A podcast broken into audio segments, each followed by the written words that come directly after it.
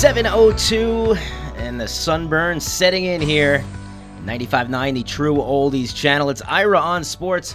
We're both a little crispy. Took in a lot of golf over the past uh, 72 hours, so got a lot to talk about with that. It's going to be a great show. And Ira, in addition to that, glad to have you in studio again. Um, Fran Dunphy going to join us in a little bit. Uh, tell us a little bit about um, Fran, if we're not familiar. Um, Fran was uh, the longtime coach at Temple and also the longtime coach at University of Pennsylvania.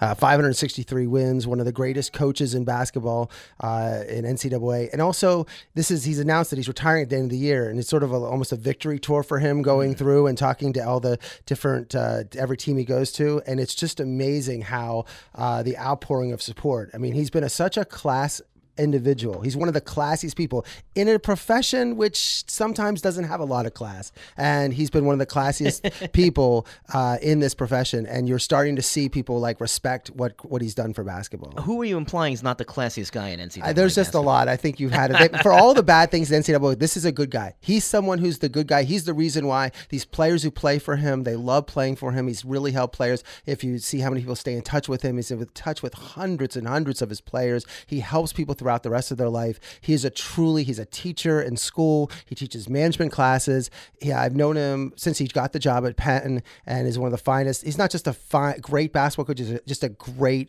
individual. Ira, all right, let's talk about it. Honda Classic is in the books and it didn't go the way most people thought it was going to go. Um, I got to tell you, great Sunday. One of the most enjoyable Sundays of golf I've, I've seen in a long time. You were there. I didn't get to make it out uh, on on Sunday. You were there Saturday, Sunday. I did Thursday and Friday. Um, so tell us about that finish. I mean, what, what was it like, uh, you know, on 18 with everyone getting ready? And obviously, Ricky Fowler and Brooks Kep- Koepka, two of the top in the world, um, you know, potentially having a playoff shot. Well, considering that the entire week, the only thing we've been hearing is there's no star power in this tournament and you were about one shot away from having Brooks Koepka and Ricky Fowler, two of the biggest names in golf, go to a playoff when they were playing amazing golf, when they had birdied all these final holes, mm-hmm. and they were going to go to a playoff on the 18 hole, which is par five, uh, in front of tens of thousands of fans. Uh, and of course, uh, Mitchell then uh, spoiled the party and sank an amazing birdie putt on 18, and there was no playoff. But it was really close for a tournament that people said there's no star power. You almost had two of the best big names in golf going to a playoff. You know, it's hard enough, eh, especially you know, as an amateur golfer, it's really hard to hit any putt over three feet. you know, and you're looking at that putt on TV and you're like, this doesn't look that hard. When they showed the replay, that was an extremely difficult uh, putt he, that uh, Mitchell had to put down to get that win. It's not only a hard putt, but if you're out there, you realize there is, the fans are all around the green. They're all around the stands. It was very noisy, very loud. This is not your putting and it's quiet. It is, mm-hmm. people are screaming, people are yelling. We saw Fowler on 18 in the fairway hit a shot, and he actually backed away. He's the greatest guy in the world, but backed away from a shot because fans, he's a few feet away and people are screaming at him on 18. Mm. And it was the end of the day. People said, Well, you can throw me out of the tournament now. No one cares. and they were all probably all drunk and it was very noisy. So for him to sink a putt like that, he's ranked 132 in the world. It just shows you the quality of golfers. The fact that the 132nd ranked player in the world can make a putt like that and have a final round like he had. Um, I, you know, typically the score was pretty close. You know, the people don't win the Honda at 20 under. Um, I, have seen, I think 12 might be the best, but it's usually around 10. Um, do you think the course was playing harder than you've seen it lately? Because we didn't have a lot of good scores, and it was really unpredictable what was going to happen round to round with each golfer. Well, I think I, Brooks Koepka and Justin Thomas made the same comment. They said that this is a tournament that it, you you have to concentrate on every shot. That it's not one of those things where oh, I'll just hit a shot because if you don't, that's why in an opening day on the first day on Thursday, Koepka with a, a, Fowler with a triple bogey, a triple bogey for Ricky Fowler, and he still has a chance to win the tournament. And Brooks had a double bogey, and Justin Thomas with the double Crazy. bogeys, and it was like one of these things. There's a lot of water, and the but it's it's some some courses have water that's not playable water. I mean, the water is sort of just for the decoration. decoration yeah. This water is is used. I mean, when you come up on six, and six had a, was the hardest hole in the course. You're actually driving, and then you have to hit over the water to get to the green. So it's on your second shot. Sometimes on the par threes, like on 15 and 17, you're hitting water over there, and then it's just it's there's a lot of water on the course. It's very difficult, and it's one of those courses that uh, that that that you can just make those mistakes, and then suddenly you go back from nine under as like the leader. Mm-hmm. Uh, Clark went from nine. Adam, you know, I'm following Fowler, and there's the one criticism I have at the Honda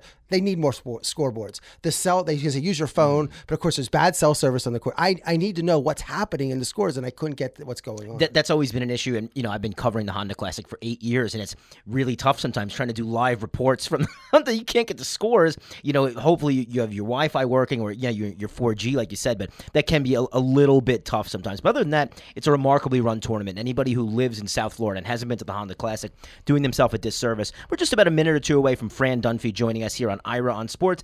Ira, tell us about the atmosphere because eh, you know this tournament typically wins, um, you know, family favorite every year, and it didn't disappoint to me this year. Well, on Saturday, it's like one of those tournaments that on Saturday, first of all, during the tournament, and I was just at the Genesis two weeks ago. The Genesis, you walk around the tours. There's no stands really to sit. There's no clubhouse after the event. There's really no party atmosphere. It's people, and they have half the crowds that the the Honda has. This tournament on Saturday, after the it ends at 5:30 there was a tent for a DJ there might have been a couple thousand people at the tent. There's a in the I bar in the in the in the clubhouse packed you couldn't even move in there. Mm. outside of the I bar there was other things. Down below another events there was a whole group of like 100 kids for a kids event at the PGA Tour. There was so much going on. I was at a, at a champagne tent. It was mm. just every tent it was a lot of fun uh, tremendous atmosphere. They got great weather perfect weather uh, no rain it really was it was risky weather. the rain was always threatened, but it never happened. They mm-hmm. rain didn't get it, it, interfere, and I think from on Saturday and Sunday they had great crowds. I I was there on uh, Wednesday, Tuesday and Wednesday. I thought was very for the pro am. Didn't think anybody was out there. Uh, seven people fo- followed Koepka, twenty followed Fowler, but I think for definitely for Saturday and Sunday, uh, this has become more of a party atmosphere. It's the biggest sports event in West Palm Beach, and people come out. They love coming to it. You, you know, I was going to say the same thing. I was surprised. You know, everyone was saying, "Oh, nobody's going to go to the Honda this year because the field wasn't." what we've been building up to for the past decade. But you know, the, the two days I was there sure seemed busy. you know, I, I, heard the numbers were down slightly, and that that is to be expected. But regardless, I think they had a great turnout. We'll talk more about that in just a moment. But let's bring in uh, Fran Dunphy. He's your head men's basketball coach at Temple. Fran, thank you so much for joining us. You've become a, a good friend here on Ira on Sports. And were you watching uh, yesterday afternoon? Because that was some Sunday battle there at PGA National. Uh, we played basketball yesterday afternoon, so I didn't see much of it. I did see some highlights, but uh, I, I, but I did not see it live. Well, you um, I, you know, I've heard you're a big golfer, so uh, next time you're in South Florida, I'm gonna have to make sure you uh, get on a round with me. I played Saturday and played terrible, so I could use you. well, I'm sorry. Sorry you didn't play so well, but Ira, what do you got for uh, Coach? You got you got your best days in front of you. I'm quite sure. I, I hope so. Ira, what about you? Coach, um, thanks a lot for coming on the show. I appreciate it. And this, as you've made, announced before the year began, that this is going to be your final season at Temple. Uh, a tremendous success, 560 wins at both Penn and Temple. And I think the one thing that, that I think people, when they mention you, it's not only your victories and your success, the NCAA tournaments, it's that everywhere you go, you're just getting accolades after accolades. Everyone views you as one of the classiest coaches in the profession. You've won. It's just no one has anything, not only not bad to say about you, but it's just like on and on about about how great you are, how many people, you, how the other coaches like you, the referees like you, the broadcasters like you, the fans, opposing fans like you. You are one of the most popular coaches, maybe in the history of college basketball. So I just want to congratulate you on a tremendous career so far. Well, thanks, Ira. You have certainly some bias attributed to you, but I appreciate it very much nonetheless. You're a good man and a good friend, and you're nice to say all those things. So the you're again on the bubble. I know that you hate that term, and I mean, is it something that, as from an interest of your team, you just don't even talk about? You just win the next game in front of you, or is how do you treat the fact that again Temple is like you know you look on the reports and you don't know. I mean, they just say you're on the bubble in terms of getting in, but is this how you just you just go game by? You're just going to win the next game? Is that how you you approach it? Yeah, pretty much, Ira. That's that's really the only stance you can take at this point. And you you say to your guys, don't listen to this and that, and they're going to listen. There there's so much going on social media wise and all of those things these days. So it's really not much you can do about it. Just concentrate on the task at hand. And for us, this means uh, this week we are at UConn on Thursday and a quick turnaround at home on Saturday afternoon against UCF and two real good teams, and we have to play our best basketball in order to maintain our our our, our level of uh, bubble nest, as it were, at this point. and, and the one thing that people don't understand is that the American Athletic Conference, the AAC, is actually going to have potentially four or five teams in the tournament, and, and the Pac 12 might only get one uh, at, in the tournament. I mean, you have Houston, Cincinnati, UCF, yourself, Memphis, uh, even a team like Wichita State that people are used to being in the in the NCAA every year is probably not going to make it this year. I mean, talk about how tough the American Athletic Conference has been this year. I mean, you're the Houston's only lost two games all year. They're 27 and two, and you were one of the teams that beat them. Yeah, we have a very, very good basketball conference. There's no question about it. I, think there's some great programs, terrific coaches, outstanding players, and uh, I, and I think we're going to get better as the years go on here too. And that, that's what's really uh, frightening in one way and exciting in another. It's uh, it's a terrific, terrific league, and and we have our best days in front of us. So we have a lot of fans down here in West in West Palm Beach that that UCF people don't realize how big the school is. I mean, I, you run into people in West Palm Beach all the time that went to UCF. So I know you have a really big game against them this week. So sort of talk about UCF for a second, and uh, and the season they've had has been tremendous too. They're a terrific basketball team. Johnny Dawkins has done a wonderful job. I watched uh, just about the every play of the Houston UCF game the other day. Uh, it just just was obviously very interested in the outcome, and we're going to play. Uh, we're going to play both of those. Uh, both of those teams, hopefully. Well, we're certainly playing UCF coming up, but and if we're lucky enough, we could get to play Houston again. But uh, in any event, it was the hardest fought college game I've seen in a long, long time. I was trying to get blood from a stone out there. That it was very difficult to score. Both teams were tremendous defensively, and you have a guy like Tacko Fall who was just so unusual to coach against. Uh, he's so clogging of the lane, uh, his his toughness at the rim, trying to score against him is really difficult on the defensive end.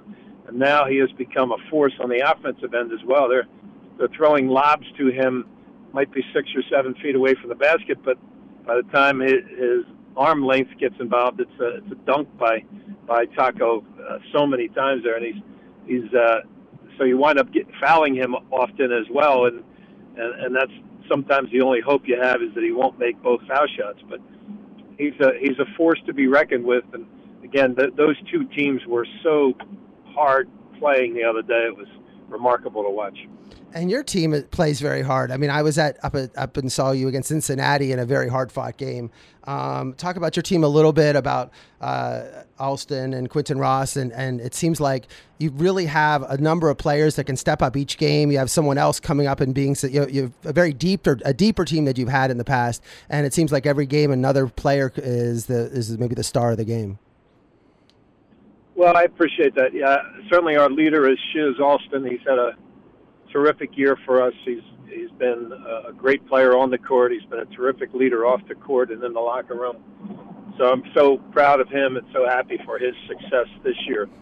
Uh, Quinton Rose has had a number of people come and watch him play in terms of uh, pro scouts and those kinds of things, and he's he's actually uh, been to camps over the last couple of summers, and and I hope it happens for him again this this summer, and we'll see see where all of that goes. But uh, we have another young man who's played a lot of minutes, Nate Pierre Louis, who's uh, got a lot of uh, energy and is more electric out there than most most guys on basketball courts. And he's done very well for himself. And uh, but we do have some other players that have stepped up: uh, J.P. Moorman, Dre Perry, uh, Justyn Hamilton, Ernest Aflakpui, and Lonnie Moore, and Damion Moore. So we've had uh, we've had a lot of guys contribute. We're going to need them over the next uh, two weeks one of the things that a lot of it's either a criticism of basketball, but it's almost in all generals, just high school and the NBA, is the prevalence of the three point shots. And I mean, there was a comment that if uh, Michael Jordan had taken as many shots as LeBron, it would have had like four thousand more points in terms of three pointing point shots. It just came up because their their point totals are LeBron's about to pass Michael Jordan. But what's your opinion in terms of you've seen the whole game evolved? I mean, you started coaching when there was actually no three point shot in college basketball. So, what talk about the emergence of the three point shot and and what you think about is whether it's been good, bad, or or indifferent.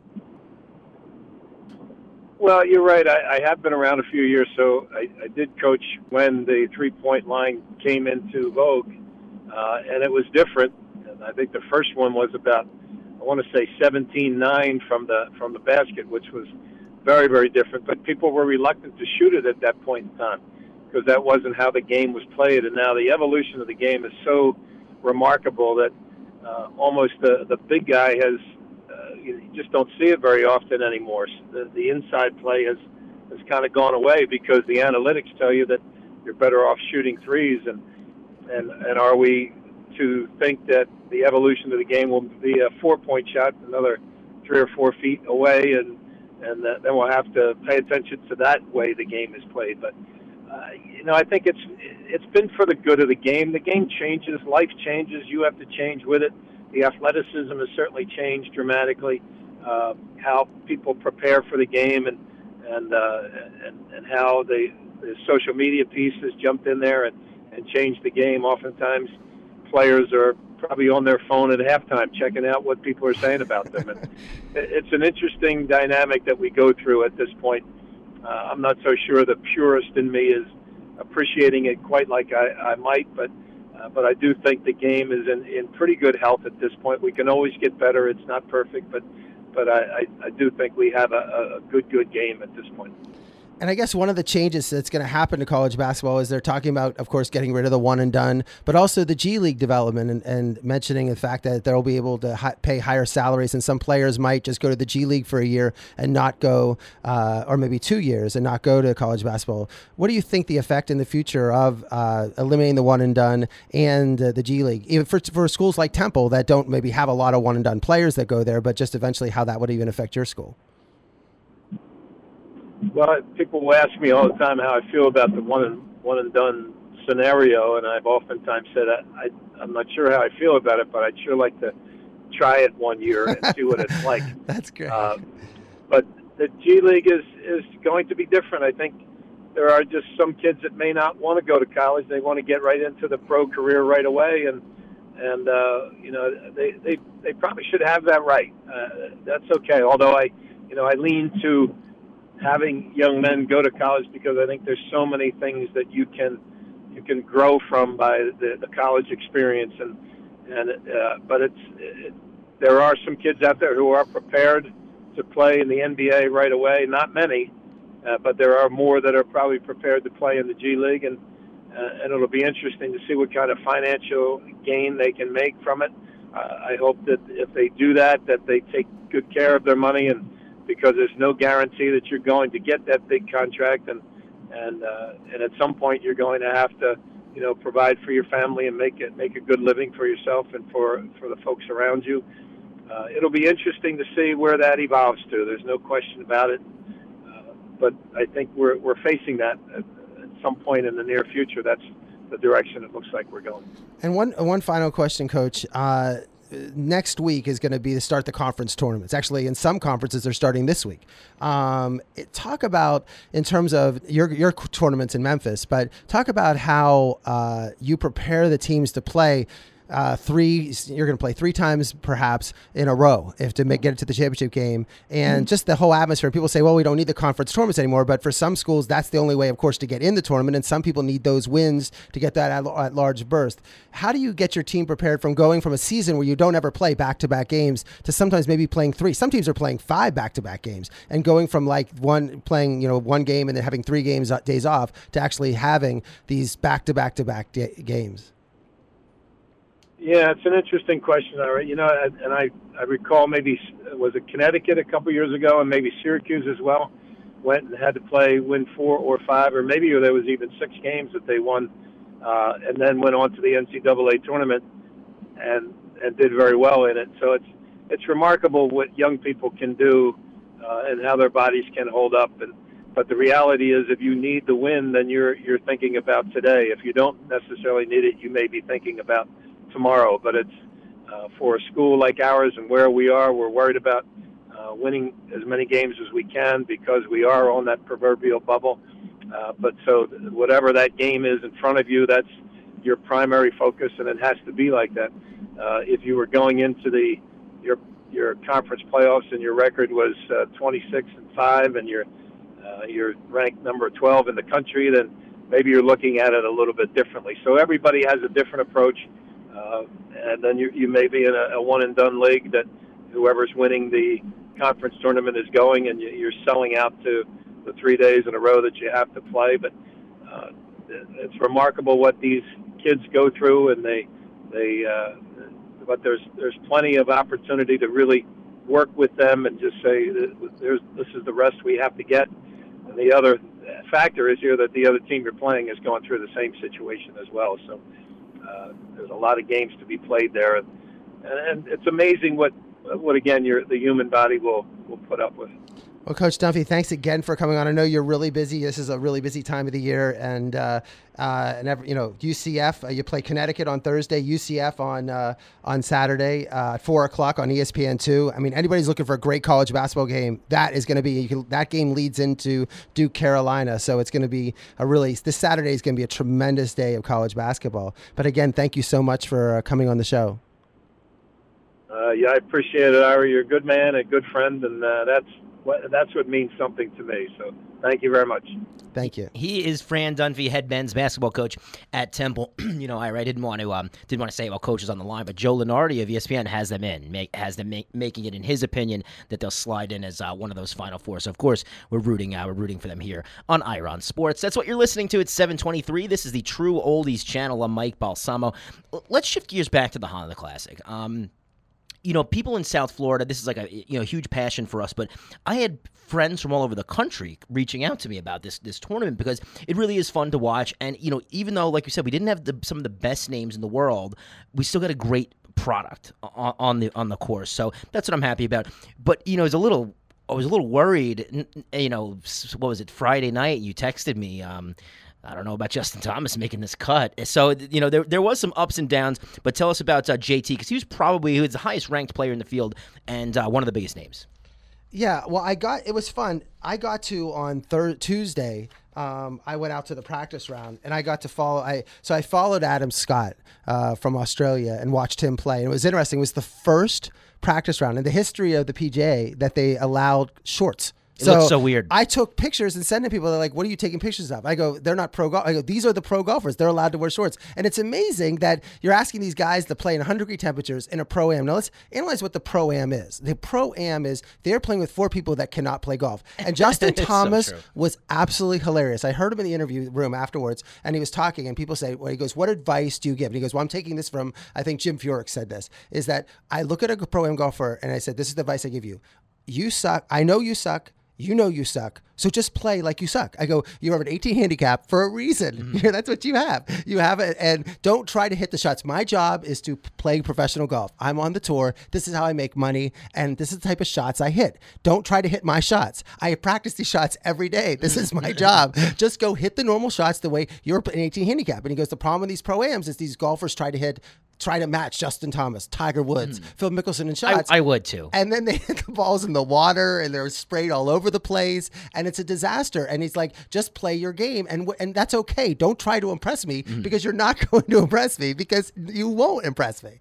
And I like that. But but Thomas was funny in that. But I thought it was neat. Thomas, when I saw Thomas on the putting green on Tuesday for an hour and a half, um, just putting and then having fun. Like he had his friends out there, his dad was out there, and they were like rolling the putt, the ball ball. They're not even putting, just rolling the ball closest mm. to hole, making bets. Like he lost, so I saw him get his wallet out and pay some people some money that he owed to. So it's pretty cool to see that atmosphere there, and it was also great to see, um, like when Adam Scott walk around. I mean, there's holes like on seven and eight when you're never for the tournament allowed to go up there. You could actually walk up and, and do that. So that was pretty cool to go do. It, no, it's it's definitely cool. Um, what was cooler was like we talked about earlier, the you know the, the rally on Sunday from both uh, Brooks Koepka and Ricky Fowler to put themselves in, into contention. Um, Brooks Koepka is from uh, is from West Palm Beach. Went to Cardinal Newman right here. Been rooting for him for a long time. He was actually a uh, tournament exemption like five years ago before he was big. They wanted to get this local up and coming kid in, and he didn't make the cut, but it was still, I, I never forgot that name. Um, so tell us about Brooks Koepka. I don't think that people realize how great he is. I mean, I, it's it's like, and they asked Ricky, they asked um, Justin the question. They go, um, "What is it what you're feeling about Brooks in terms of getting asking questions about golf and making statements because Justin's becoming very critical, which we can talk a little bit later about the rules of golf. There was a lot of weird things with the rules with, of the of what was happening, and he's like, his comment was, "Well, Brooks really three years ago nobody knew who he was, so nobody was asking him any questions. It wasn't like he wasn't talking; he was talking to us, but he wasn't. Nobody was asking questions because he wasn't winning, and he's only won four tournaments, but three majors, and you win three majors in two years is pretty impressive. Um, what about uh, our, our boy Ricky Fowler, my, my favorite golfer? I was so rooting for him, but you're right, he was very gracious in defeat. Ricky Fowler is a class act. I mean, totally a class act. He went. I mean, he. I, what I saw on Sunday. The guy plays. It's hot. It's five hours done. He doesn't have to wait for Mitchell to finish the round, and and but he waited for him to congratulate him after he was done, which is another like fifteen minutes, or whatever, to mm. stay. But then he's there. He says hi to his friends. He went, and there were people in the autograph. Everybody's there for to sign an autograph, and he doesn't just go do a line where he goes and like autographs, walks down the line and signs whoever puts his fast enough, and then is out. He signed. There was a point. There were probably about 200, 250 people there. He signed every autograph. There wasn't anybody left. When he was done, he signed the final autograph.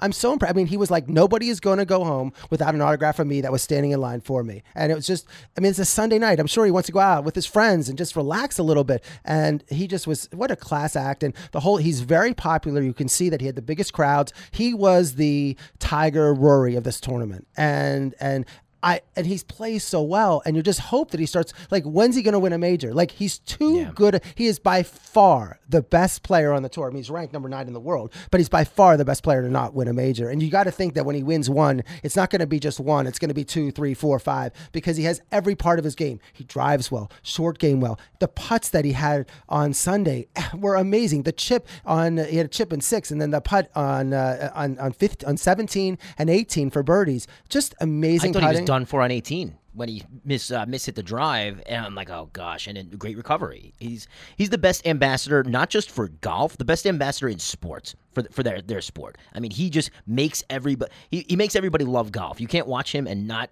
just enjoy every second of it. It's great for getting this whole younger generation, like Tiger did 20 years ago, get people like me to start playing golf. Ricky Fowler's what's getting you know the, the young kids now playing. It, it- it's amazing. Um, Webb Simpson, American, um, didn't have his didn't have his best uh, his best stuff. Finished tied thirty six, but at least that, that was a familiar face. Well, he won the Players last year, and um, uh, and so that was one thing. But I, I he just some. I mean, it was really this tournament was Justin Thomas, Brooks Koepka, Ricky Fowler. I mean, these guys were the ones that were had the crowds. People were following, and that's usually what it is. When it's Tiger and Rory, those were the those who had the crowds with those. So, and they were lucky that Justin Thomas made the cut because even I followed Justin on Sunday, and he did get crowds, of course, on Saturday. He shot a sixty seven on Saturday, and then on Sunday he came back shot a seventy. But the point is that uh, it was uh, it was interesting to follow him. I mean, he had a terrible Sunday round. He started out bogey uh, bogey on two, uh, birdie on one, uh, bogey on two, bogey on three, bogey on four, and then triple bogey on five, and then he finished it with five birdies. So at the tournament, so he really I, I left him after nine holes. So Uh, you, the biggest staple of the Honda Classic uh, of anything. It's not the Bear Trap. It's not PGA National. It's Kenny G. And he's there every year playing in the pro am. Tell us about Wednesday at uh, PGA National. Well, I think the pro am was interesting this year because you got it was weird that Greg Norman was out there, and people haven't seen Greg Norman in a while,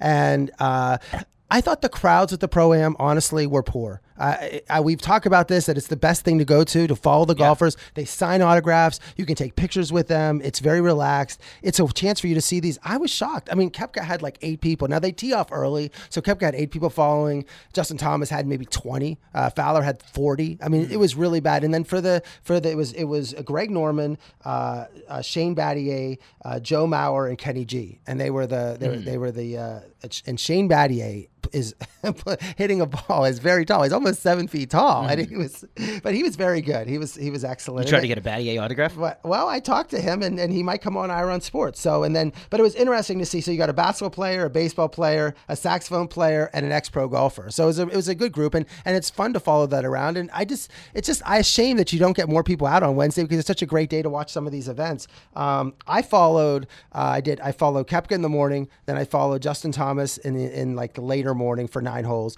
and then I followed uh, Ke- uh, Uh, Fowler for the for the final nine. But the, there was a couple fun like a little funny things that happen in the pro am. So on six, um, there were alligators on the course, a lot of alligators this year. And the more that I've seen than I've ever. And so on six, there was an alligator that came out of the water on the green side of six, and the alligator's just sitting there on the side. Well, this one pro amateur golfer hits the ball on the side, and not in the water, but on the side. So as he's walking across, I'm like, "Did you see the alligator?" Like we all saw the alligator, and you notice when they walked across, nobody walked anywhere near that that side. But he had to go get his ball, but they let him pick it up because of, you know the alligator went back in the water. But I think he wasn't afraid to hang around there with the alligator. There. If you play golf in South Florida, you're ready to see gators. there, there's not, you know, pretty much every course I, I've played, I've seen one on. So it makes it exciting. But yeah, I'm always picking up when there's one close by. Um, I was there on Thursday and Friday. You didn't get to make it out, of course. Uh, you were, you were busy. Um, but tell us about uh, Thursday at the Honda because Johnny Vegas just took a commanding lead. But I don't think I've ever seen somebody that's leading on, on Thursday win it all. It's just so hard to be consistent there. It is, and it's a lot of pressure. And because what happens at this tournament is that you have a lot of golfers that aren't used to leading, and then the pressure, people start asking questions, and they're being interviewed. And it's it's as I said, it's it's a tournament that has like on 17, people are surprised. I went with someone who's not used to seeing at golf. Like when you go to 17, it's like they're not getting quiet; they're loud and they're talking. And these golfers play in in very quiet uh, temp, you know, all day long. The people are quiet, and suddenly people are talking. It's distracting, and then suddenly you're in the leader group, and people are following you. And now you have a few hundred people following you. Maybe at Yeah. 500, it becomes a problem. Uh, Johnny Vegas had actually won once before, I believe maybe like 2010. But yeah, this isn't a, a you know position he's been in recently. But I think the story of the day was on the 15th hole. I mean, Koepka had a double bogey on the 15th. That's a par three over the water. It's the Mm-hmm. one where 17 is the famous hole, but the 15 is another par three where you go hard. over the water. It's the bear trap. You get there. There's a big statue of a bear, and then because Jack Nicklaus designed the, Mm-hmm. the hole, uh, the whole the course really. There was a Jack Nicklaus design course, but it's, it's 15, 16, and 17 are the hardest holes in the are they're considered the difficult holes where you could lose the tournament. Mm-hmm. And uh, and they both one had a double bogey, one triple bogey on that hole. Um, going into Friday, it, it was a really when Friday ended. Looking at the leaderboard, you were just like, "What is going on here? This is going to be a crazy weekend."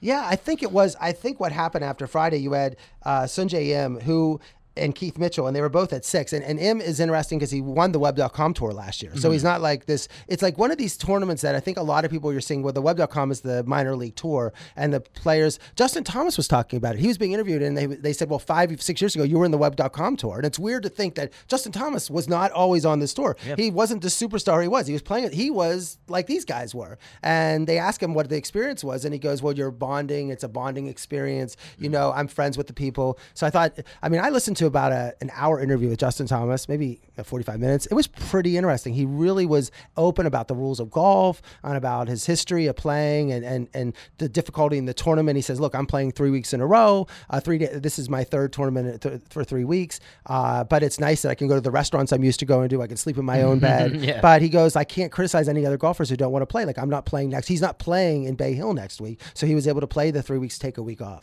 What was his reasoning for not playing in Bay Hill? Do you know? I think he wanted to come back to this tournament and play. That the reason he was going to play tournament, three, and he and he felt that he had won the tournament uh, last year and felt like he wanted to come back and win. That was awesome of him. I appreciate that. Um, so yeah, tell us about Friday though, because it, like you said, this was it, it was kind of a weird day. A lot of movers and shakers, and we didn't know who was going to make the cuts halfway through the afternoon. Well, the interesting thing about Justin Thomas, and I got to give him credit on one thing. Well, I don't know if I give him credit, but on Thursday he hit a tree. Uh, he he injured his arm hitting a tree on a shot on the second hole. What- uh, No, the sixth hole, and he he injured it. So he he. Oh, that was 11. But uh, he injured it, and it was a weird shot where he actually knew he was going to hit the tree on the shot, but still took the risk. I don't understand why you would take the risk. I mean, I guess if you're trying to win the Masters or the U.S. Open, it's the final shot. You might want to risk it. But I think at the Honda, the first day, it's probably not a risky shot. So then it said he had dead arm and didn't play well. But you know, he comes finishes he finishes Friday plus two. He was outside the cut line, and then he finally made the cut. You would think he would just drop out of the tournament, but he stayed and played. Like I got to give him credit. I mean, that was really good. I mean, a couple years ago, remember when Rory had his toothache and had Yeah. to drop out? I thought it was very impressive that Justin Thomas felt, for credibility purpose for the tournament for himself, that he stayed and played. Because I don't like in tennis how these players drop out all the time, and mm. and I criticize that. But I, I got to give I question his judgment for taking that risk on the shot and on Thursday, but also give him credit for sticking in the tournament. Yeah, no, you're right. I mean, in the past five year, we, years, we've seen both Rory and Tiger uh, drop out uh, of the Honda um, for for one reason or another. But Adam Scott didn't make the cut. Um, Thomas almost missed the cut, and uh, um, and 83 players made the cut, which means there was a secondary cut. People aren't used to that. There's actually there's another cut to get down to 70. So you play on whoever comes on Saturday, and they eliminate another 13 people to get down to 70 for the next day. Uh, tell us about Saturday. Uh, Ira, I didn't even know Vijay Singh was still playing, and I think everyone was talking about old man Vijay come uh, come Saturday afternoon. A little thing about Vijay Singh. He's 56 years old. 56. Uh, He doesn't look it. He won the event 20 years ago, and it wasn't even at PGA National and at Heron Bay. And they asked me, oh, "Do you have any memories?" And he goes, "None. I don't even remember where we played the tournament." so I thought that was that was funny. Um, he he's in he won. He's been 28 tournament events the past two seasons, just two top 20 25 performances. But over his career, he's won 75 million dollars. 75 million dollars in a time you know he was playing back years ago. That's a lot of money. In today's money, that might be like three 400 million. Oh, definitely. because it was like before Tiger. Um, he he said if he didn't play well in the next couple tournaments, he was going to go on the Champions Tour, where he's been playing a little bit. Um, and I thought it was interesting. From 2003 to 2005, he won 17 times. Tiger in that same time won 12. So he was ranked number one in the world for 32 weeks, and uh, he was also a chance if he won this tournament, he would have been the oldest PGA winner. Sam Snead won when he was 52 years old, so it would have been pretty cool. Um, I just, you know, it was great to see him out there, and great. He's played this tournament a lot, and he usually gets cut and doesn't make it, and and people were like waiting for him to fall back, but he really hung in there. Yeah, in my you know about a decade of, of covering the Honda Classic, I don't remember him ever at the top of the leaderboard, especially late in the in the tournament. So good for him. Was he a play? Was he a, a sponsor exemption? I, I mean, I know he plays in it every year, but like you said, he doesn't play many tournaments. I was wondering if this was like an invite from Honda. No, I think he, he's a past winner. So as a past Oh, winner, okay. he gets in. I think that's what got him in. That makes sense. So tell us about uh, the rest of Saturday. Well, I think it was uh, now. See, this is the problem I have following these tournaments is when Tiger's in, I just go to Tiger and follow Tiger. but when Tiger's not in, then I debate like, what do I want to do? Do I want to follow Koepka or Fowler? Because but they were very close. So I'm like, I started following uh, Fowler, then I went to Koepka, then I jumped back to Fowler. I don't hate when people do that, but I was like, because Fowler was struggling. When everyone one started started struggling, I jumped back to the to the next one, uh, and uh, so it was like a weird for me going back and forth, which I never do, never do. And uh, but Koepka had an amazing shot on 12. Um, 12 is a weird hole. It, it's it's a uh, it's a it's a par five, and no, it, I mean sorry.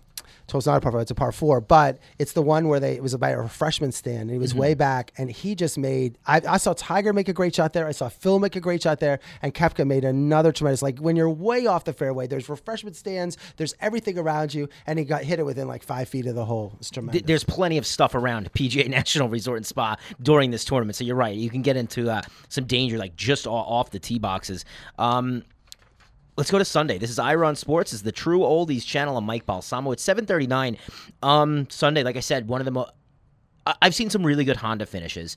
And I, I would say that, that the uh, Patty Harrington and Daniel Berger was the best, but this was the second best I've ever seen, in my opinion. Well, this was exciting. Now, remember, I'm following. I went follow Thomas earlier. Saw that disaster that he had when I left when he had was dropped five shots and 3 holes, and then so I'm done following Thomas, and I go. But Fowler and Koepka were teeing off at the same time, so I'm like, I would rather watch Fowler than Koepka. I thought Koepka Fowler had a one stroke lead over Koepka, so you had debating on which one to follow. But I'm like, I'm going to stick with Fowler the whole time, and he had a huge gallery. I mean, everyone was following. It was it was tremendous. But he didn't start. You know, he start he didn't start out that great, and uh, he was back to four under, and Clark was at nine under at, when he was on like the, on the ninth hole. So he was like five strokes, and I'm like, wow, he has to do something. And then Ryan Palmer got this early lead of a seven. So you're looking at that lead. He's sitting at when when Rickie Fowler is like at 11 and 12, sitting at four under. You're like, well, you're gonna have to birdie some holes because the leader is at seven under. You can't wait for. It's one of those tournaments where you're like waiting for the leader to fall back. The leader is not falling back.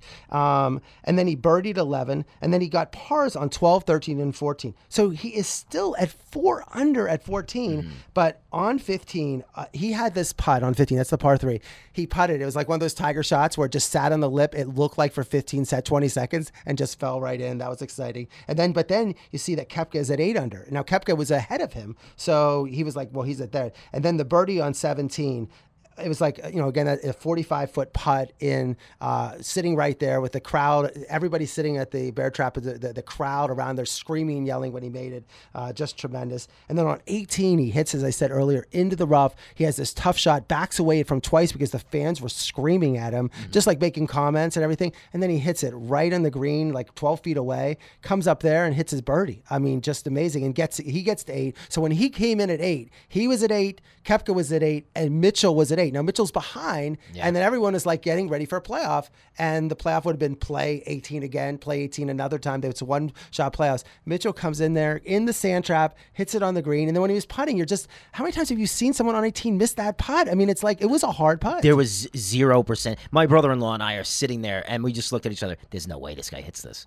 and his blood is cold as ice because he knocked that down. And his celebration was great. He was just as excited as as I think everyone else was. Like, wow, great putt. Well, his his caddy looked like uh, Happy Gilmore, if you yeah. notice. So it was so funny. I went back and I was like talking to Rickie Fowler in the media room on the side. His caddy was over there, and someone went up to his caddy and says, "You know, they're having the awards ceremony on 18, which is far. He's like, what? He goes, yeah, the award ceremony. Like you're a golfer that you're, you're, you know, he won, so you get to have an award. He was so surprised. He's like, well, can I go to it? And he's like, yeah, watch your bags. And he like ran over to the, he had to walk or run over the That's thing to hilarious. go to the tournament. So I thought that was funny.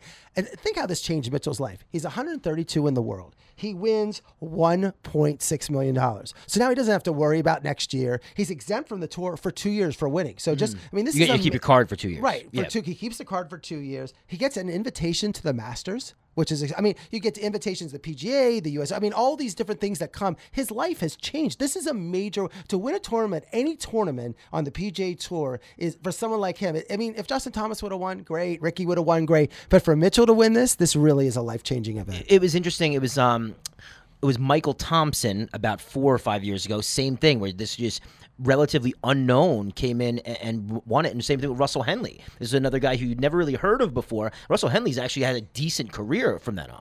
Right. I mean, that's gonna be exciting to see how he does. And uh, well, you know, after winning a tournament like this, you get to follow him. And, and like now, if he's in the leaderboard of the Masters, like you turn on Thursday in the Masters, he's like five under or something. You're like, oh my gosh, you know. And this could give him confidence to make a putt oh, like oh, yeah. that is going to give him confidence going forward, saying, "I've made this putt." I mean, I think this is a that was a there. He was putting in front of thousands and thousands of people right there. I felt nervous for him at home. That that's how because we've been there. We know what it's like on that 18th green.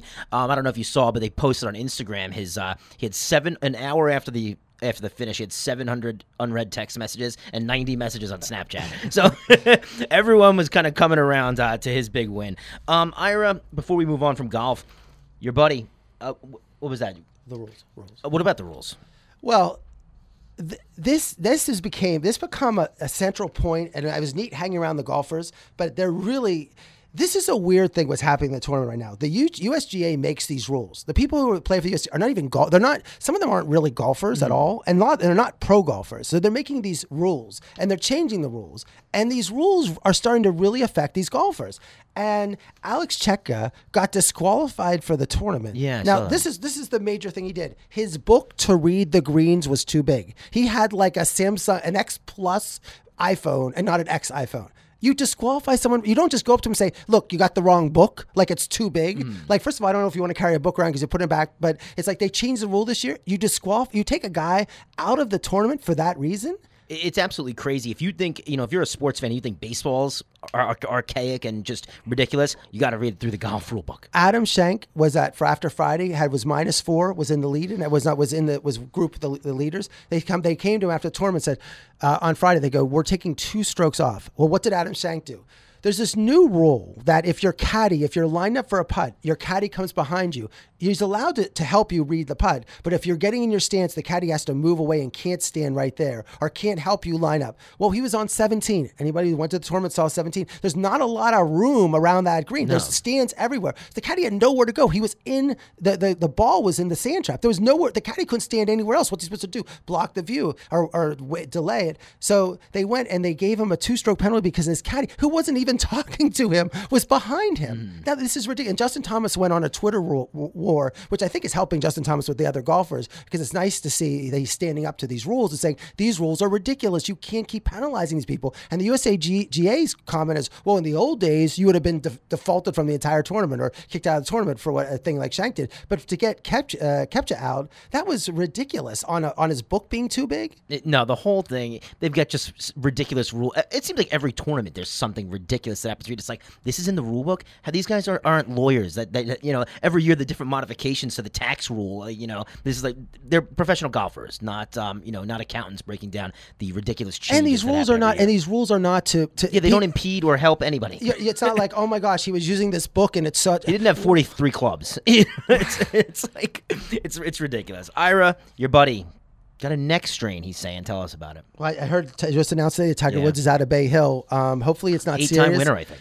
Hopefully, it's not serious, and hopefully, it's a way that he wants to go and be ready for the players. So I think he's. I mean, he's look at this stage of the game. I know he's won Bay Hill eight times. He likes to win tournaments, but he also wants to win the, the majors. And and I guess anything that's gonna, he probably wants to stay fresh. Yeah, that's I- what he said. Look, I was on this it's for radio station when I was on my show two weeks ago. I said the Genesis was one of the toughest tournaments I've ever seen from these golfers. You saw Justin Thomas this week. You saw how str- he struggled. I think even hitting the ball where he hit the tree with his club was he probably was he's still feeling the effects. There's golfers that played the Genesis. It was a hard, hard tournament. He mentioned Justin Thomas. The interview said it was one of the hardest tournaments he's ever played. It was wet the entire time. You're hitting. You're walking around. It was cold, wet, rainy terrible tournament. And I think that, and Tiger played, you know, of course, Tiger played in that whole tournament. I think he's tired and I'm just trying to get a little more extra time off. we we are already uh, up against the gun. Still so much to talk about. Uh, we went from one of your uh, favorites. Let's talk about your other favorite, LeBron James. Things not looking good in L.A. Ira. Vegas has them at a seven percent chance to make the playoffs at this point, and I think it should be lower than that. Well, we left the show yesterday and we said, well, he's going to win this night. That night, they played Memphis. They lose to Memphis. they then they beat New Orleans, and then I watched them play on Friday night against Milwaukee. It was a great, great uh, game, uh, but they lose against Milwaukee, and then they. But the worst is they lost to Phoenix. The, Phoenix is Worst team trying. in the league. Phoenix is trying to lose games. They're purposely trying to lose games, and they and the Lakers lose. And it was just, uh, it was just. It, it, look, Brandon Ingram for the Lakers is starting to play really, really well. He had 27 points the one game, 31 the next. Um, but against the Suns, they were down 17 points. And this is really getting bad for LeBron because now the Laker fans are turning on and saying, "Well, you came here, you can't deliver this championship. You're supposedly so great." I think the national press. I mean, Laker has a lot of Walton's drama. gone. Right. Laker LeBron is full of drama, but he always wins. So the point is you you Good point. he wins and you and you tolerate the drama, but without the winning, the drama then becomes he and after every game they would interview him what and and Look, he's under a tough. He, he has to give an interview after the game, so he talks. Well, we have to play better. We have to do this. He's disappointed. He's always throwing the other play. Somehow, even every little slight is throwing the players under the bus, Mm. and now it's become a problem. I mean, he has played. As they mentioned, the, the comment was that the last time LeBron was in the NBA playoffs, Zion Williamson was four years old. Four years old. He's a little four-year-old toddler running around there. And LeBron, it's the last time LeBron was in the playoffs. And now they're um, four and a half behind the Spurs, who have the eighth spot. The Kings are still battling with that. And then also the Clippers are 36 and 29, nine back. And when you look at the Clippers team, and you're like, wow, I mean, they're trying to lose, but they're actually playing better. So the question is, what can the Lakers do uh, in order to come back? And and they they really, I mean, it's it's at that point now. They have 19 games left, and they really start have to go on one of those 13-6 runs. I, I look, I've seen LeBron come back. I've seen.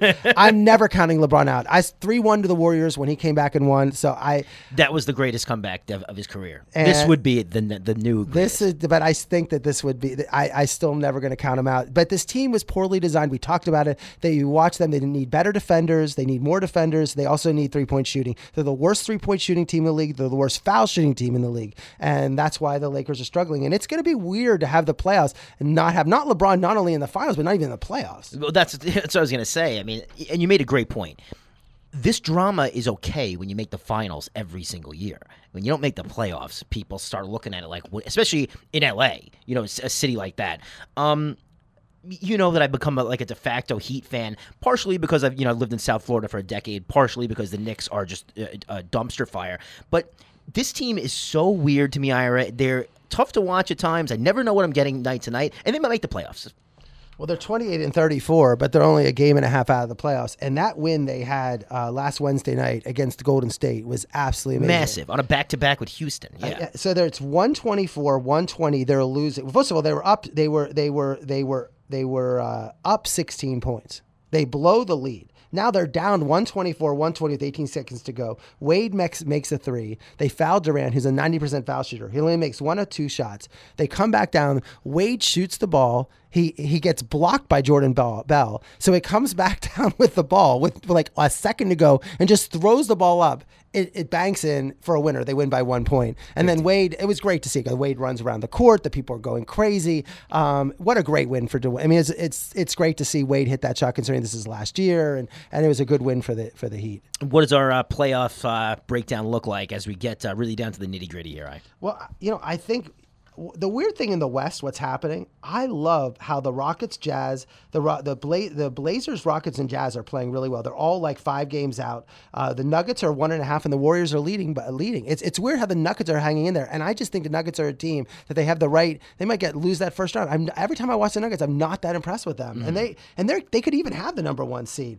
But it- it's just again, the, it's they're battling out between the Clippers, the Spurs, and the Lakers, and the and the Kings for the last spot. And the East, though, the East is so interesting because the the Celtics are playing terrible. They're they're one in Kyrie can't wait to get out of there. they're one and four. Um, no, everyone is shocked. They they they are just not playing well, and they thought they're they're healthy. Everyone's healthy. Everyone's playing. They have supposedly the best young coach in basketball, and they won since the All Star game, All Star break, one game. And uh, it's interesting. They play this week at the Lakers on Saturday night. That they're one. get Kyrie versus LeBron. It's not really a must win for Boston, but one of those wins where they keep losing this week, where it's going to be must in terms of are they going to be any good, and it could be a, definitely a must win for the Lakers. So it'd be interesting to see LeBron and Kyrie going at it. Uh, before we uh, close this out, um, you know, I'm on record on this show saying I thought Luka Doncic was going to be the the, the the prize of, of last year's draft. Um, Trae Young, I thought was going to be a bust, but you think he's looking pretty good in Atlanta. Trae Young's starting to put up those monster numbers in scoring. I saw him play when he played the Heat a couple months ago, and he looks undersized. He's Uh, small, he's sm- but he is shooting his imp- shoot. He's improved his shot. Um, and scoring in the 40s a couple games, uh, and he's getting a lot of assists on a pretty bad team. When you see how the Hawks are playing, I mean, the Hawks were one of those teams where I thought was going to be the worst team, and they actually are not one of the worst teams. And he's playing. I think it's one of those things where I think everybody went to again, everybody went to the right place. I think Trae Young is in a good situation. I think Ayton in, in Phoenix is going to be He's in a good a situation, season, and uh, he's a 16 points and 10 rebounds. And Doncic is having a game for Dallas. This is going to be a nice, interesting draft in terms of how well. I mean, you've had some good back-to-back drafts. Sometimes we look at some of these players and we expect them to be the Zion Williamsons, but but Luka Doncic could be an all perennial All Star every year. So. Uh, and I, I, there's nothing saying that he's not going to be. I mean, he looks he looks every bit of it. Um, let's switch to NCAA.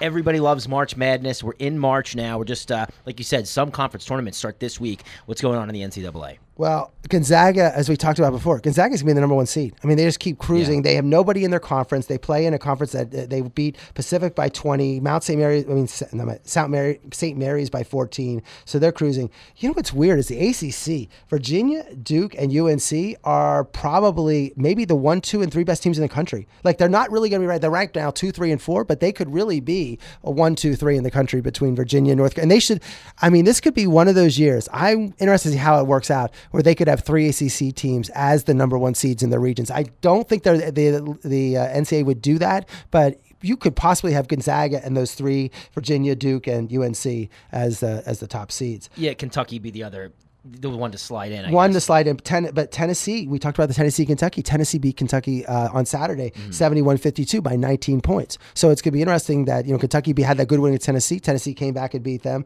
LSU's playing great in the SEC. I mean, it's interesting when you watch these conference tournaments coming up because, as what Coach Dunphy said, some of these teams are like, look, they're going to be what they are. Duke's going to be a seed. It doesn't really matter. And it doesn't really matter if you're the two seed or the three seed. Some of this doesn't, it better stay healthy. Some of these teams that lose in the first round, you get some more rest. You don't need to play three games in a row. But other teams are really battling. Like this is going to be the whether you could make the NCAA tournament or play in the NIT. This is crucial. This is for the players. This is for the coaches. This is for the schools. It's it's gigantic. So that's what's going to happen in terms of. Uh, I mean, it's interesting. Like in the Big Ten, a team like Indiana, which has been terrible all year, they beat Wisconsin this week, and then they beat number nine Michigan State by one. So they- Crazy. and now they're sort of on the bubble. And Villanova comes back, and, and Marquette was playing great all year. They lose to Villanova this week. They lost to Creighton this week. And I'll give the most amazing And we talked about the Pac-10. Uh, Washington is maybe the only good team in the Pac-10 because UCLA, USC are terrible. California is six and 22. They played Washington, who was 22 and six and won. Crazy. a team that's only won six games all year beat a team that won 22 games in a year. So it's going to be really interesting. And for the NCAA tournament, the last four in, as we talked about, St. John's, Seton Hall, uh, Temple, and Arizona State, and then like Clemson, St. Mary's, Furman, and Murray State on the bubble. So it'll be this is like time of year where everybody's talking about the bubble, what teams get in, and then from seeding purposes. But I, I think seeding is a little overrated because um, it, it it doesn't Yeah. matter. I'd rather I'd rather the team be healthy. Like there's a question: Will Duke will Zion Williamson play tomorrow night for Duke? Well, uh, you know, is it they're playing Wake Forest? They should win, but does it matter if they win? I mean. I'd rather have Zion Williamson healthy for the tournament. They should rest him until he's really healthy. Saturday they're playing UNC. That's going to be the big game in, terms of Duke UNC at UNC this year. Um, this has been a very weird baseball offseason, Ira. By the way, it's Ira on Sports, True Oldies Channel, 756. I'm Mike Balsamo. Um, like sw- switching gears to baseball, something tells me that Harper must have had uh, uh, you know offers on the line from Philly uh, forever and just didn't want to be a Philly. It, it turned out to be one of the most ridiculous contracts I've ever heard of in my life. 13 years, no opt out, no trade clause. So he's going to die in Philadelphia. Um, what do you think of the deal, and, and how's this going to work out? I mean, they're going to have a decent lineup. Uh, uh, you you know you can't take that away from them. They've got Aaron Nola, who's a Cy Young candidate. So this team can win some games, and the NL East is really in flux with the Mets and uh, you know the Nationals floundering, and then you got the upstart Atlanta Braves who are starting to take off. So I'm interested for this season, but this was dragged on way too long and a weird contract to me. Well, I mean, we talk about basketball contracts being five years is the longest they can be, and we think that's long. Thirteen years. I Crazy. mean, thirteen. That's a long time. Thirteen years is That's a really long It's a real long, for three hundred thirty million. Um, he clearly didn't. He clearly wanted to be a Dodger. The Dodgers just were offering him like a four-year, one hundred sixty million dollar deal or whatever they were offering. He didn't. he- They were trying, trying hard. I we, the rumors are out that San Francisco offered him, but he didn't want to play in San Francisco. He really wanted to play for the Dodgers, and this is the deal he took. And it was funny in his press conference. He said, "Well, I'm happy. I'm going to bring a title to Washington." So he even didn't even know where he was at. Um, but it's weird that. that there's no trade. There's a no trade. I mean, he, he can't be traded. They can't ask for him, and he has no opt out. So he's not going to opt out. Machado has an opt out Five years, yeah, halfway through. Um, it, this is one of those things where he said, "I talk to uh, Mike Trout every day about the Mike Trout, one of the best players in ba- the best player in baseball." And he, Mike Trout, grew up outside Philadelphia. He's a he- Milford, Philly New Jersey, fan. yeah. Yes, and after 2020, he's a free agent. Now, if Trout comes to play with Harper for the Phillies, and they get both players, and they have they ride and they win three World Championships, then this might sound really good. But knowing how the, the Phillies are, knowing some things, this this is the type of deal that in the fifth or sixth year, I think that Bryce Harper is traded to the Las Vegas Devil Rays and gets his hometown and plays the final five years there. Like there's something where it's just not going to work out. You don't. The Philly fans, we Uh, we've talked about Philly fans. They are the they don't like and they don't like their own team. They they, they threw this they threw the the snowballs at Santa Claus. They are. I went to that Minnesota Philly game. I've never seen people. I mean, I have never seen I, I- the Philly fans aren't as bad as the Eagle fans, but they're still bad. I mean, this team is. I just I just don't get it. I don't get. I don't think Harper wants to be in Philadelphia. I think this is. I just think it's a joke that he went there. I think it's going to be very hard. I think the fans are going to get on him. I mean, it's weird. You know, we talk about Bryce Harper being this great, this like transcendent player. He's not really even a Hall of Fame player yet. No. I mean, look, I'm giving you his home run totals. Uh, 20 he, save for the MVP year. Yeah, he's one- pretty mediocre. One great, but uh, everybody's had like what? Dale Murphy and for the Braves had that one. so he's had 22 home runs, seven years 22, 20, 13, 42, 24, 29, and 34. So only two years over 30 home runs. His RBIs are um, 59, 58, 32, 99, 86, 87, and 100. Is this someone who should get $330 million? His averages, oh, he must be a great average hitter 270, 274, 273, 330, 243, 219, and last year 249. I mean, even the war, if you want to look at his wars, 5, 3.81, 9.9. Um, last year is 1.3. I mean, I just don't think he's like, he's not at the Machado Trout level, and he got the money, but I just not, I, I- again, I think he's got to hope that he plays better. He hopes that Trout goes there, but I, this seemed to me, if I had to bet where he's playing, I think in five, six years, Las Vegas gets a baseball team. They want a big splash. They want to bring a big name, and they trade for him. And that's Interesting. Yeah, and he'd have to obviously waive it, but by then I could see him wanting. I could see him wanting out by the All Star break. so it's interesting in baseball. Remember, unlike basketball, football, where we restructure contracts, and this is the A Rod example, and people don't understand when A Rod was with uh, with Texas, and he had this massive contract, and he wanted, and the Red Sox traded for him. The Red Sox, we'll make the trade. We want you to redo your contract. The union would not let him redo his contract. They wouldn't let him give money back. So this is a contract that he's not going to be. And Stanton was traded. That the whole talk about Stanton, they're- they don't they don't permit the players to give anything money back on the contract like the NBA does, like the uh, like football. So it's going to be a thing where this is going to be a problem contract. Now the average numbers are not that great. It's like 26 million over from for 20 to 28, but it's so long and 13 years. I mean, he might be out of baseball in seven years. So. yeah, the, the whole thing is just bizarre. Um, Ira, quick NFL combines in the books. I think Kyler Murray. Definitely a lot heavier than people thought, taller than people thought too. I'm not going to be surprised at all if he goes number one overall. And I'm a Giants fan. We sit at pick number six. I really don't want him or Dwayne Haskins. And I now I'm thinking they might both be gone by then, which would be, in my opinion, a good thing. what was amazing, Kyler Murray from Oklahoma. Um, the question everyone thought, there were rumors he was 5'7, he was 5'8, whatever. He comes to the combine 5'10, 207, which he said he gained 20 some pounds from it. Um, his hands, which are, are important, were nine and a half, which is like whatever. But the comparable is Russell Wilson. Russell, he's 5'10, Russell Wilson's 5'10. He's 207, Russell Wilson measured, measured 205. Russell Wilson, of course, the star quarterback, Super Bowl champion from Seattle. And they're like, well, if Russell Wilson can do it, so can Kyler Murray. So that's exactly where I think Kyler Murray, just the fact, forget what he can throw, what he can run, the fact that he showed up the combine, people saw his height and his weight. Uh, they're starting to think that, wow, he could be that number one pick. Uh, we're also expected to see a you know there's not that many teams in the market for a quarterback especially with teams um, at the top probably going to draft them the redskins are really the team that's looking especially now because it's expected that nick foles is going to ink a deal with the jaguars Well, it, it, I think this is a, a great move for the Jaguars. I mean, Foles,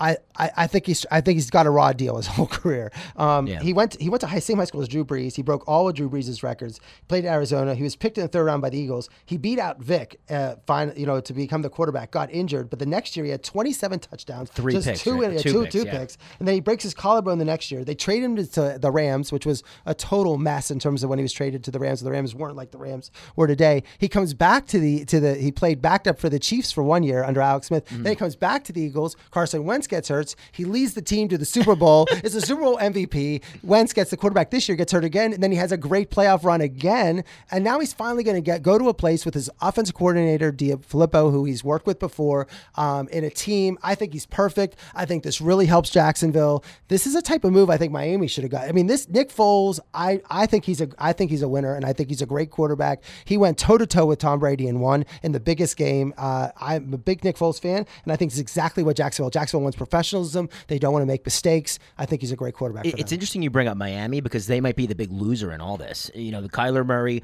They wanted Kyler Murray if he was my height, fi- you know, five six. They were they were all in on Kyler Murray at, at twelve, I believe they're at. So that's not going to happen now. Th- They're going to be you know the hard luck losers in this if they don't trade up. But they're not making a splash now. And then Nick Foles is off the market. It's going to be weird to see uh, what happens here. Um, before we move on, NCAA football. Let- Let's talk about it. You know, we root for all the well, I root for all the Florida colleges because I don't have a you know a college that I have allegiance to, so I want them all to be good. I like that UCF thinks that they're national champions last year. Um, tell us about what's going on with Miami because it's gonna be a weird season. It's gonna be weird. They're thinking out. We talk about football. You're thinking September. That seems like a good time to play football. That Miami is talking about moving the game against Florida. It's in Orlando up to ESPN wants it August 24th. August 24th. Now, this isn't a warm up game. This is Miami and Florida. This huge game. They're going to play uh, in the third week of August. Um, pretty amazing to have a game. As I said, as someone who grew up in terms of it's after Labor Day, you don't really have the big games later to start that year. And that type of game where you get hurt, lose, you know, it, it could set you down. So it's very interesting. And also, I didn't. I looked at it. Made me a chance. Gave me a chance to look at Miami's schedule. wasn't impressed. Bethune Cookman, Central Michigan, Virginia Tech, Virginia, Georgia Tech, and Louisville. Um, not really any big names on that schedule at all. We are out of time, Ira. I want to thank Fran Dunphy uh, so much for stopping by here, head head men's basketball coach at Temple. Hopefully, they do get that uh, last spot, one of those last four spots in, like we were saying. But Ira, we'll catch up next week, Mon- uh, Monday night, Ira on Sports.